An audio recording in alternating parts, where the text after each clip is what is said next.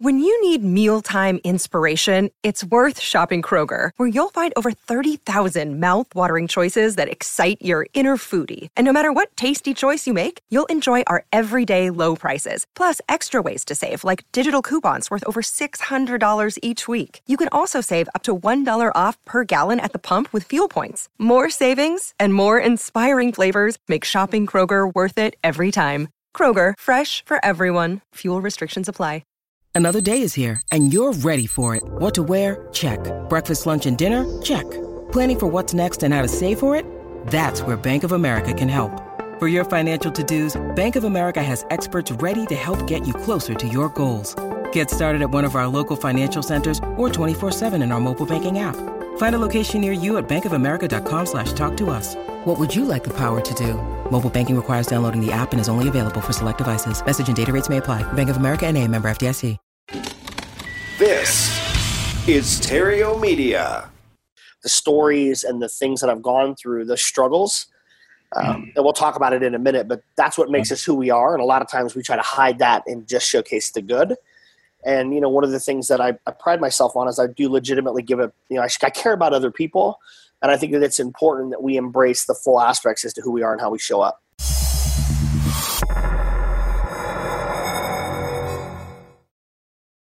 Hello, I'm Matt Theriault of the Epic Real Estate Investing Show, and welcome to another episode of Thought Leader Thursday. So, today I'm joined by a successful entrepreneur of many talents. He's not just a keynote speaker and high performance business coach, he is also a corporate executive, a best selling author, film producer, video course creator, relationship selling guru, master of social media marketing, and devoted father who's passionate about life, laughter, continuous learning, martial arts, reading, art, tattoos, football, surfing, traveling, and spending time with his four incredible children. Please help me welcome to the show, Mr. Colby Kalibas. Colby, welcome to the show. Matt, it's great to see you, my brother. Thanks for having me on. Yeah, did I pronounce that correctly? Colibas? Colibus, yeah. Oh, Colibas. I had Yeah. the wrong emphasis on the wrong syllable. Got Yeah, it. So, so close, so close. Super. So, sounds like you're doing a lot, right? Where can you kind of give me a short version of where did this amazing journey you've been on? Where did this begin? Yeah, absolutely, Matt. The as we get started, man, let, let me just start by by thanking you first and foremost for having the opportunity to come on the show. Um, anytime I can get in front of a new audience, and especially in, inside of a new vertical, and you know, your listeners and the audience taking some time to listen to a message, um, it means the world for me, and I, I don't take that for granted. So, first and foremost, thanks for having me on. You bet. And, you know, equally, I, I feel you're blessing the show. So, thank you for being here. So the thirty thousand foot overview, um, you know, I'm a I had an entrepreneurial kind of parents. My dad worked a shovel for the power company. My mom was a business owner. I was born and raised in Salt Lake City, Utah. Um, lived there till I was about 13, and then I bounced around a lot. Went to so- Southern California, Phoenix, Hawaii, New York. Um, had a stint in the music business for about 10 years as a booking manager, and agent, and producer um, in the in, in the hip hop community. Was an entertainment director for the Olympics in 2002 and then everything around me kind of changed. Um, I became a single father pretty young, and got full custody of my daughter almost as fast as I said the intro. So, um, her and I moved to Phoenix, and I got into corporate America. And in that, I spent 15 years inside the the corporate uh, the corporate technology sector, Mhm. starting this as an individual contributor, you know, um, on the on the phone. Um, I started building computers in a warehouse, like the old Dell build your own PC days. Um, then graduated into a sales guy and was doing telesales to you know selling computers to businesses. Um, then went from that to you know I, I money was a big deal to me, and then when you didn't have any growing up, you know you kind of that that was a sign of success. So I had some monetary goals, and as I started to get through that, uh, leadership became extremely important to me. So how would I hire, build, and structure teams to scale, high performance teams in a very fast paced world? And then, you know, then I had a goal of being an executive, like the youngest executive at a Fortune 500 company. I was very blessed and honored to have good mentors, and I've got a you know a crazy work ethic where you know you just I just don't say die. I come in first thing and leave I'm first in last out. Mhm. I'm a sponge and did that and became uh, was an executive at two different Fortune 500 companies. I built a software company based on kind of a need that kept showing up in the market. I learned how to code watching YouTube videos. And at night and on the weekends, I started working at about eight o'clock at night till two in the morning for almost eight months. Had a $10 million round. We had a million dollars in revenue, and I exited corporate America to go start a software company. in the process of that, I got sued. I lost everything. I lost my marriage, my house, my company. And then that's where most people that know me that have followed me on social media, that's where that's where my story started for a lot of people. Where with social media and video, specifically what we see is, you know, the highlight reel. I just decided I, I wish I could tell you I was really smart when I did it, and there was a reason for it. I was just sitting in my kitchen with everything boxed up behind me, in this beautiful home that, that I had built. You know, two of my kids were born in the house, and that's the only neighborhood they knew. And here we were leaving, right? Like moving out of this house. And I started recording then. I just picked up my phone, I hit record. It was before Facebook Live, and I just did a live video of, you know, hey, this is what this is what entrepreneurship is. This is what building a business is. This is what being a problem solver is. And I don't know what in the hell I'm going to do, but I'm going to film every day and I'm just going to show you the ins and the outs of, you know, there's I built a 500 million dollar business inside a 600 or in a six billion dollar company. I've learned a lot. We mm-hmm. built a $10 million company, and even though I got sued based on some corporate nuances, we still built that from an idea to 10 million in revenue plus and more. So, you know, I, I built out a system, and I'm going to share share everything I do. I built two six figure businesses, um, and as I was going through that process, I was kind of the epitome of the word grind or hustle. You know, I was working all of these hours and documenting everything and doing all of these things, and then my world just came crashing down. Man, I got diagnosed with Lyme disease. I had it for a year, dude. Didn't know I had it. Had it for a year, and um, I got arthritis in my blood. I was taking opiates heavy. I was getting you know an hour of sleep sometimes a week, and I got really, really, really sick. And what I realized was none. It, I wasn't working with purpose the shit that I was doing, the things that I were building, I didn't have a, a purpose around it outside of building the companies. So everything again, you know, I, I turned to, to, doing more videos and showcasing uh, what does that look like to get through that, and then focus on my health, my family, and then going back to the business because you can always make money, but you can't get your health back once you lose it. And um, it's just been a journey, man. I, I've been you know very blessed and honored to speak to God this year alone, probably thirty thousand people. I wrote another. I just finished my fourth book, which we'll talk about, I'm sure. And um, you know, the the big thing for me is I'm I'm probably one of the most relatable people you'll meet, just because I don't hide behind the bullshit, the stories and the things that I've gone through, the struggles. Um, and we'll talk about it in a minute, but that's what makes us who we are. And a lot of times we try to hide that and just showcase the good. And you know, one of the things that I, I pride myself on is I do legitimately give a you know I, I care about other people and I think that it's important that we embrace the full aspects as to who we are and how we show up. So take all of that down to today. I'm in St. George, Utah right now with my girlfriend. Got a house in Scottsdale, kind of going back and forth, getting ready to do the book tour. Um, I do an event called Meltdown in the Desert. We're going to do a series of events with that um, around the nation. So just uh, kind of plotting and scheming the next, you know, the second half of the year, brother. Wow. That's a ton. that's, so that, that's, the that's the intro. you know, and, it's, and you know what? And, and I, I, heard it all, but I, I, still I couldn't get past something that you shared at the very beginning because sure.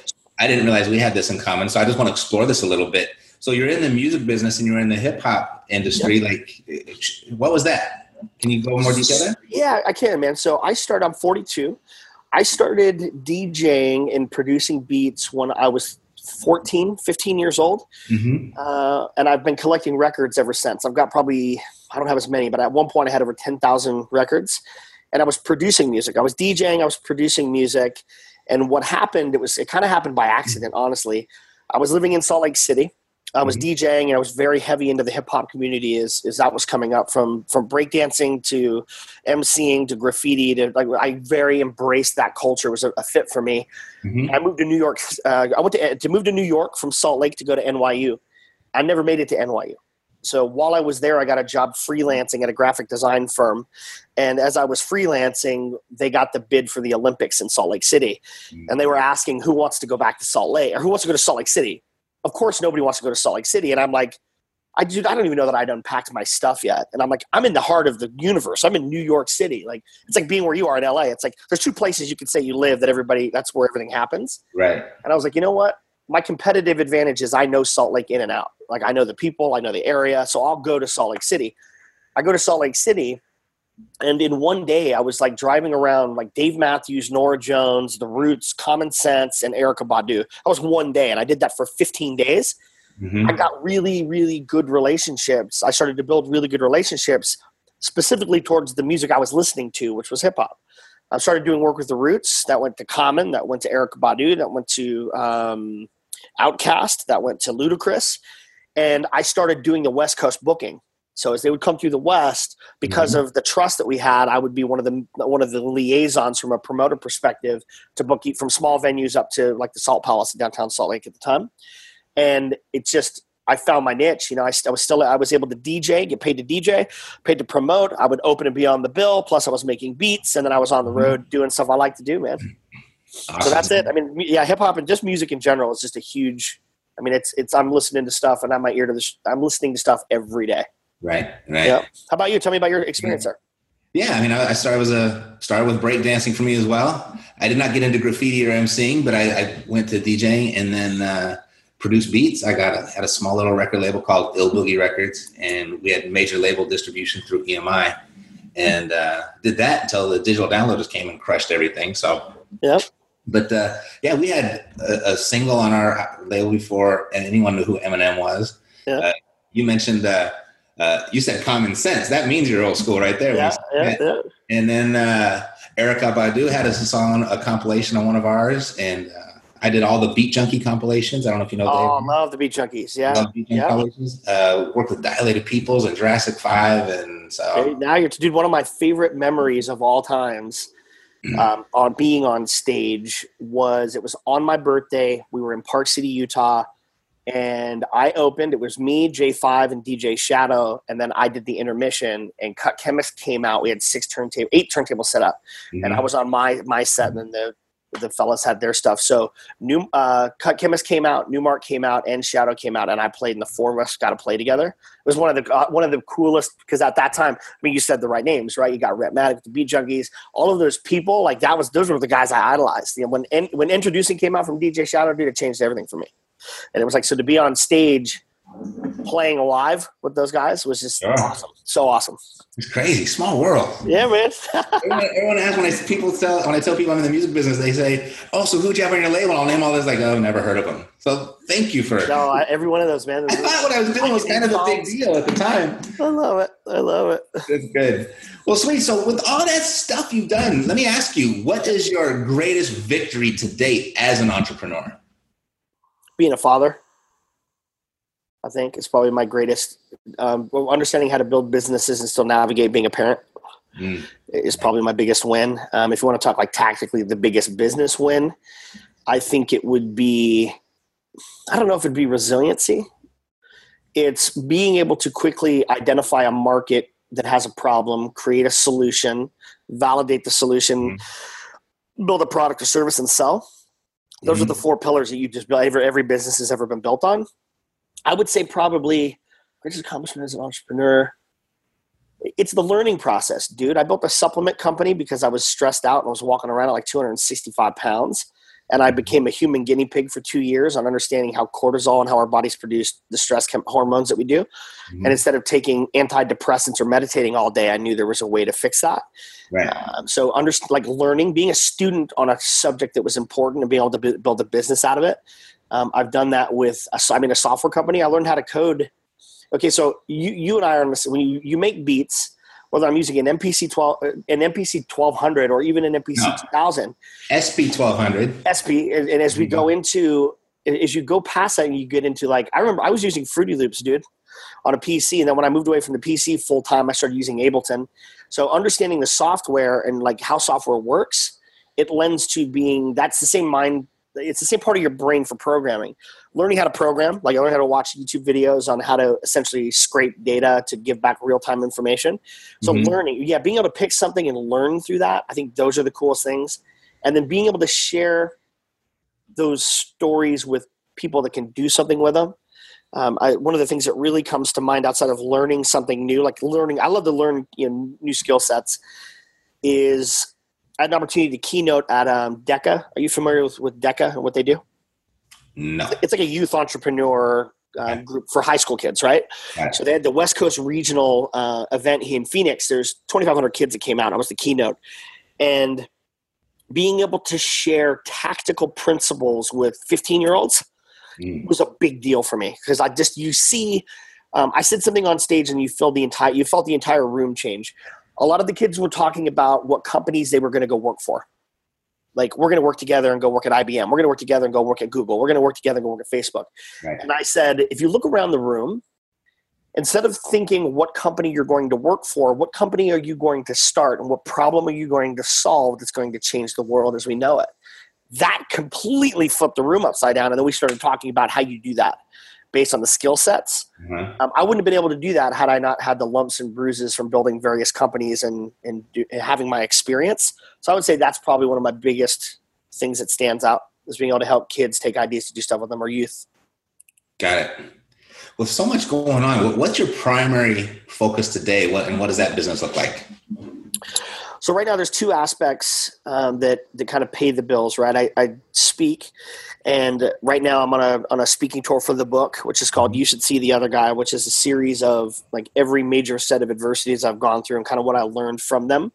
I'm in a practical application, and right now it's that it's doing that and then i've got um, i do high performance business coaching with other leaders right so if you're you want to get into a space you've got ideas you've got expertise how do you separate yourself in a noisy world and how do you take your message to get it heard? And then how do you build offers around that Mm-hmm. uh, you know, it's on something that, that kind of makes sense? Uh, and I'm, I'm pushing heavy dude. I've, I've done a bunch of self-publishing with um, a couple guys that do the chicken soup for the soul series. Like my, my good buddy dan clark's the kind of the main contributor there. He was the he wrote the foreword for my book.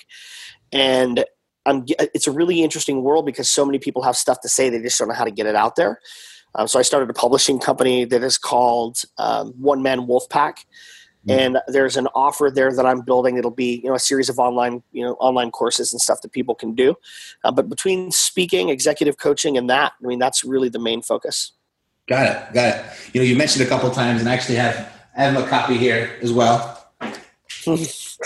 You should love see the guy. So I I, picked this, I picked this up earlier this month. This is actually how I found you. I found you on Instagram, and and um, I forget where how I came across you, but this was I saw. I thought the title was very cool, so it was very appealing to me. Um, you should see the other guy. How being the underdog helped me get ahead in life, love, and business. Um, you said it's a collection of, of your mistakes, right? I think you just said that. Oh, yeah, just I don't know if they would be called mistakes. What I I think the um, just a series of life experiences. Let, let me phrase it like this, or frame it like this. Yeah. There's an oh shit moment that every single one of us has. Your listeners have had. Everybody's had it. When I go through this exercise, dude, I've done this in front of tens of thousands of people. I think only two or three people have said that this doesn't apply to them. So if you're one of those people, you're a dick because 99% of us have gone through this, right? So it ha- I call it the oh shit moment. Mm-hmm. It either happens in one of two places. It happens in your driveway, where you're sitting in your driveway before you walk into the house, or you're Mhm. in your bedroom or laying on the floor, or you're looking up at the ceiling, you're laying down going like, oh shit. And it usually has something to do around a job, like you lost a job, you're bankrupt, you're losing your money, um, a relationship, you go Mhm. through a divorce or a separation, a heartbreak, or a health issue. And you're laying there going, or in your car going, I don't know how I'm going to make it through this. Like, I just don't see how I'm going to live tomorrow. And it's not that it's suicidal premises, a premise. It's the I really feel like this is the bottom and the lowest I can ever go. You know, moment I'm talking about for you. Yeah, Were you, were you in your car or were you in your house? Hmm, in my car. So, in that experience, all of us have had those. But here's the thing whether that was 10 minutes before you got on this call, you're 10 minutes ahead, or this was 10 years ago, you, you made it. You're here. Like you're here right now. You and I are sitting on this call. So that means we both made it through whatever we thought was going to kill us. And I've been through a lot of those moments Right. where like I thought everything was just going to be over. And in those experiences, what you learn is on two things. There is somebody behind you right now that's going through that moment in their car and has thinks they're all alone and they think that they're broken. They have no idea that there's anybody else there out there that has gone through it and survived and what they've learned through that process to help them just get through to the next level to where they can help the next person go through whatever they're going through. Mhm. That's one. And the other piece is the human spirit is really resilient, like super resilient. We're built to be able to withstand a ton. And in this book, I, I cover, you know, I, I was a business coach for um, the first guy who started Shark Tank. So i done a lot of work with Kevin Harrington's team. Uh, another guy is Dan Clark, the guy who co-wrote all the Chicken Soup for the Soul stuff. Dan and I got really close, and he'd hear all my stories, and he'd been around. We would speak on stages together, and he's like, "Dude, you need to put a book together." Mm. I took a ride. The other part of the subchapter, there's kind of two subtitles. The last part of the t- title of the book is Life Lessons from Navy SEALs, Millionaires, and Celebrity Bikers. Right. I was on a, a, a motorcycle trip on Harleys with 15 to 17 of the most amazing special forces men and women you've ever met in your life. And I got to spend a week and a half with them learning what makes the top 1% 1%. And it starts with the Ranger Creed right? The Ranger, the, the word Ranger actually spells out a creed. And I thought, if the top 1% of our military have a creed, do I have a creed? So I came up with a creed, and the acronym is Journey, and each one of the you know the letters in the word in the letter uh, each letters in the word Journey specifies something, and the story goes along that. The stories go along that. So it's not autobiographical. It's it's an autobiography out of order, and it's not mm-hmm. supposed to be read like that. What it is is it's everything from um, you know, my, building a company. What did I learn of building a company inside as an executive? Uh, going through a divorce. Um, I went to jail for kidnapping. I had full custody of my daughter. I didn't file the right papers. We went across state lines, and her mom tried to extort me for money, and I stopped paying her child support. I got extradited for kidnapping. What said they? I was supposed to go to a jail cell. I went to prison, and they left me there. And it was like at the end of it, the charges were dropped, everything was expunged. I got my daughter back, and the judge said, "I'm." You know, when we were going through the process, I had two judges, a man and a woman, and they both said the same thing I'm sorry. And I know I can't bring the time back. And I thought it was only three months. Some people, you know, do serious time. And like I'm blessed that the I had that experience, but it's stuff like that that I hid forever. I hid that shit for 15 years. You Google my name, you'll find a handful of mugshots, graffiti, um, picking up my best friend who was a cop and I had a shot and they gave me a DUI in a zero tolerance state, building a company, losing it, like all that shit. Like you can find it. It's public information and it's stuff that we traditionally hide from. Mm-hmm. That's what makes me who I am and I'm, I, I like who I am. Like I'm, I, I love people. I'm a great dad. I, I like, I love the, like the shit that I do. I really love doing what I do. And if I'll put it to you this way, Debbie Debbie Light wrote, um, or Debbie Ford wrote a book called The Dark Side of the Light Chasers. In that book, it talks about how we're not good or bad. We're the net sum of the life experiences that we have. And what happens if if I ignore the darkness, I can't ever really celebrate the fact that the light switch is on and the sun's out. If I, I can't be selfless if I don't understand selfish. I can't be mm-hmm. kind if I'm not a dick sometimes. You, you, we suppress all of these negative connotations about our behavioral traits, thinking that when we do that, we're going to lift the lighter sides as to what we think is more acceptable. In mm. fact, what you do is you're suppressing the net whole of the entire experience. And a handful of years ago, I went through some really heavy stuff when I had the Lyme disease and I was looking at what was important to me. What I realized is I was going to stop suppressing all of the life experiences I had and embrace them as a whole because that's holistically what makes me who I am. And when mm-hmm. you when you understand that when you learn to forgive yourself for the things you've done, that's a heavy statement. Like forgive yourself. Mm-hmm. Like it's okay when we learn to forgive ourselves, we can embrace more. And when we embrace more, we become more and we can offer more to others around us. So the book is about that. It's about the times of this. There's a lot of like, there's a lot of funny stuff, man. It's, um, each chapter has a beginning, middle, and end. It's written in story. It's not sequential order. You just pick it up and you can just read it. You don't have to read it front to back. Yeah. Um, you know, one of my favorite things is I have people that are like, I read your book in one sitting, and I'm thinking to myself, like, man, did I not write enough? Should it be more pages? And they're like, no, it was like literally that captivating where I sat down for six hours and just read the entire thing. And you know, as a guy, I didn't start reading until I was in my mid twenties, and mm-hmm. it's one of those things mm-hmm. where when you have your friends who you know don't read, and they're, they're reading your stuff, you know, front to back, it, that means that there's something there and it's relatable. So, so describe to me the person that's that stands to gain the most from your book. You know, that's a good question because when I was trying to figure out how we wanted to categorize it um, and, and Amazon. Is it a self help book? Is it a business book? Is it an entrepreneurial book? Is it a spiritual manual or, or is it a guide to help hold you accountable? The answer is yes. It's all of those things. Mm-hmm. It's to the person that's gone through a series of life experiences that is just kind of stuck in that hamster wheel and is trying to figure shit out. Mm-hmm. That's who the book is for. And that can be personal, that can be relationships, that can be business. It's to the person who's just going through the motions. Like that's who this book is for. Because what it does is it shows you the things that you've done and what you're doing aren't necessarily wrong. And it snaps you into a, a place to understand and realize there's more out there there for you to go do. You know, in, in your subtitle, it's uh, how being the underdog. Um, I talk to you. I I don't get the vibe of you as an underdog. Why do you see yourself, or why did you describe yourself as the underdog? Because growing up, man, I was always told I was going to be the kid that was going to be dead or in jail, and like I didn't make the decisions that would prove them wrong until I was older. Mm-hmm. Right? I mean, luckily I made those corrections by the time I hit twenty. But it, it, you know, just growing up, I bounced. You know, I went to eight different high schools. You know, when my parents split up, I bounced around. I was left alone a lot. Um, I just did stupid juvenile things, you know, like I didn't hurt anybody and I didn't do like you know, major things, but just right. small stupid things that as a single dad or a single mom, um, it, was, it was a handful. And I would just, you know, my mom, I heard a lot from my dad and I heard it a lot from other people, like other people's parents. And then, you know, a, a series of things changed and I just, I realized that like, I don't want to be known as that. And you know, I got tattoos. I listen to hip hop. I'm a little bit of a different kind of character. I don't fit into the corporate mold either, right? Mm-hmm. So how do you become the gecko and the chameleon within that environment to be able to grab on and take things and learn them and look and blend in, but still have your own personality to right. on the side or as part of who you are? That's that's you know, I I have put it to you this way. I had the opportunity to go to the African History Museum in Washington D.C. Have you ever been there to the Smithsonian?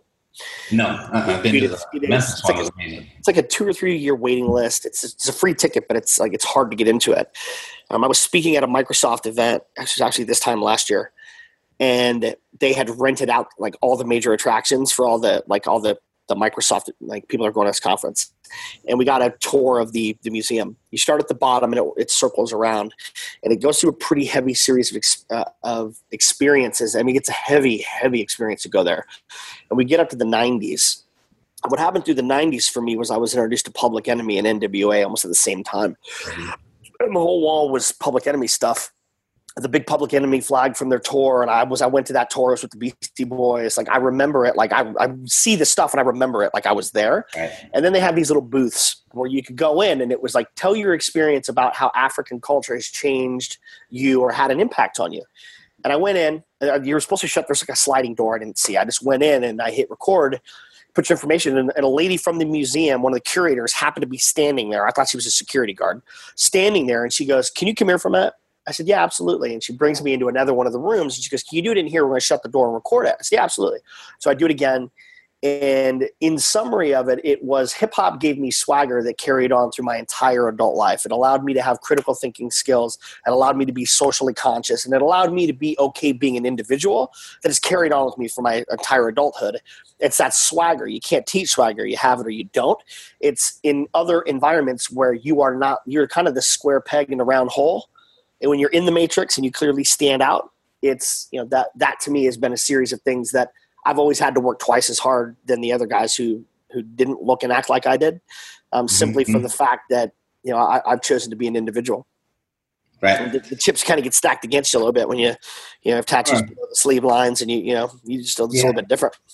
Now it's a lot more acceptable. Now it's actually when I go like when when I speak, uh, it, it's actually now it's part of my branding it's you know if you look at the cover i'm all beat up it's like i don't hide i mean it's you know i, I, I highly embrace who i am but um, it's that i think growing up that way and then going through corporate america it was this kind of the chips are stacked against you right plus all the shit that i've been through it's like the stuff i've like all of us have had so many experiences you think would kill you and i just keep i think my superpower is you can't kill me knock on wood like i just keep going man i keep going right? but let's get practical. You talk about this, you had to work twice yeah. as hard as everybody else. So yep. if someone found themselves right now in similar underdog shoes as yours, what would be the first three steps you'd recommend to them in them getting ahead?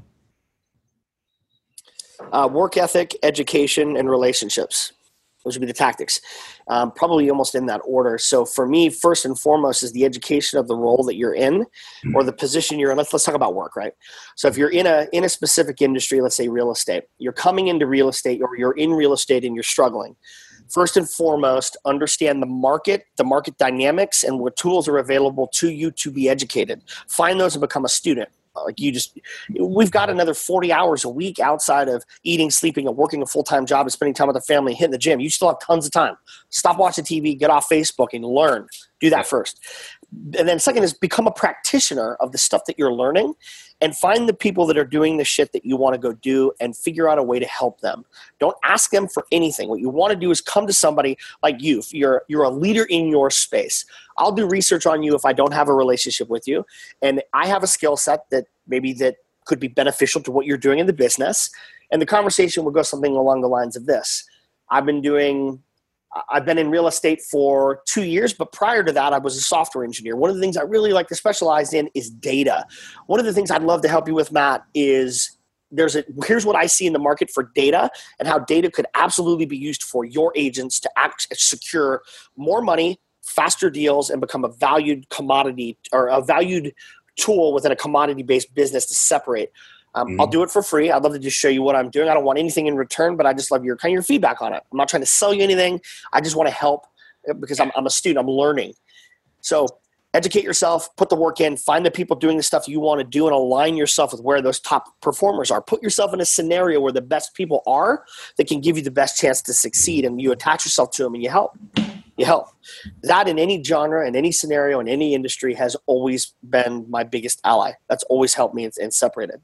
I find the top performer, yeah. and I say, give me a desk by them, and I say, what do you do? How do you do it? Why do you do it? And if you're going to spend the time to teach me, I'm going to go do it. And within, a, I'm going to come back and tell you what I learned. You told me to when I do cold calls, you said I should do this. If I do door knocking, you told me to do this. If you tell me to do emails, you told me to structure them like this. I did. Let me tell you what the feedback was and what worked. Not the negative shit of what didn't work. You'll figure that out. That's a problem that we need a solution to. It's what worked, and then you're going to tell me more, right? Because you're in this sense, you almost become a mentor because I'm, I'm really active in trying to be part of that relationship. Mm-hmm. So for me, that that's the way that I would approach any anybody that's either starting or struggling or wants to get to the next level. Yeah, I got just preaching to the choir here. What do you What do you think about? What are your thoughts on that? That's how I got here. I think education is is ideal. Um, I think uh, being intentional about creating your environment. Um, I, I, always say that peer pressure goes both ways. You hang around with the wrong crowd, you go the wrong way, and you hang around Correct. with the right, the right way. So. I think you can use that to your advantage. And um, traveling as far as you can see when you get there you'll see further moving at the speed of instruction is what i like to call it i like that yeah and uh, like that. amen so been looking for people to bring on my show that i disagree with i'm having a hard time finding them i'm finding great people like you so it's been an absolute pleasure if people wanted to get in touch with you what would be the best way for them to do that you can go to i am the letters i am as in mary Kolby k k-o-l-b-y k-a-y dot com it's, uh, it's my website. The new site should be, it's almost all the way finished. Uh, otherwise, you can go to Facebook. Same thing. Same thing with. Instagram. My handle's I'm Kolby Kay. At, mm-hmm. uh, and then same thing on Twitter. And you can find me on LinkedIn under Kolby Colobus. Um, that was one of the first social platforms I was on. But yeah, those, awesome. those are kind of the spots, man. Awesome. It's been a pleasure. You know, something I did, um, I bought a bunch of your books. And I want to give those away to our audience. So this is how you can get a copy of Kolby's new book. You should see the other guy. Um, I'm in through the first three chapters. I can't wait to read the rest. And I want you to have a copy if you want one. So go to Instagram. You need to tag Kolby. I'm Kolby Kay and Epic Real Estate. And just share with me on, in a post what you liked best about today's interview. And let's see, I've got, I'm keeping one for myself. So I got nine copies left. And awesome. nine people do that, uh, then just DM me your mailing address, and I will send you a copy of Kolby's book for free. All right. I'm going to ask you to pay for the shipping. I'm going to send it right to you for free. My man. That, that's, right. that's a deal right there. Let's do it. Cool. All righty. So, yeah, let, us stay in touch. Absolutely, man. I appreciate you, man. Thanks again for having me on. You bet. Thanks for being here. I'll talk to you soon, brother. Take care, bud. Later. All right. Yep. Thanks for tuning in to Epic Real Estate, another episode of Thought Leader Thursday. I'll see you next week and uh, to your success. God bless. I'm Matt Theriault, living the dream. Take care.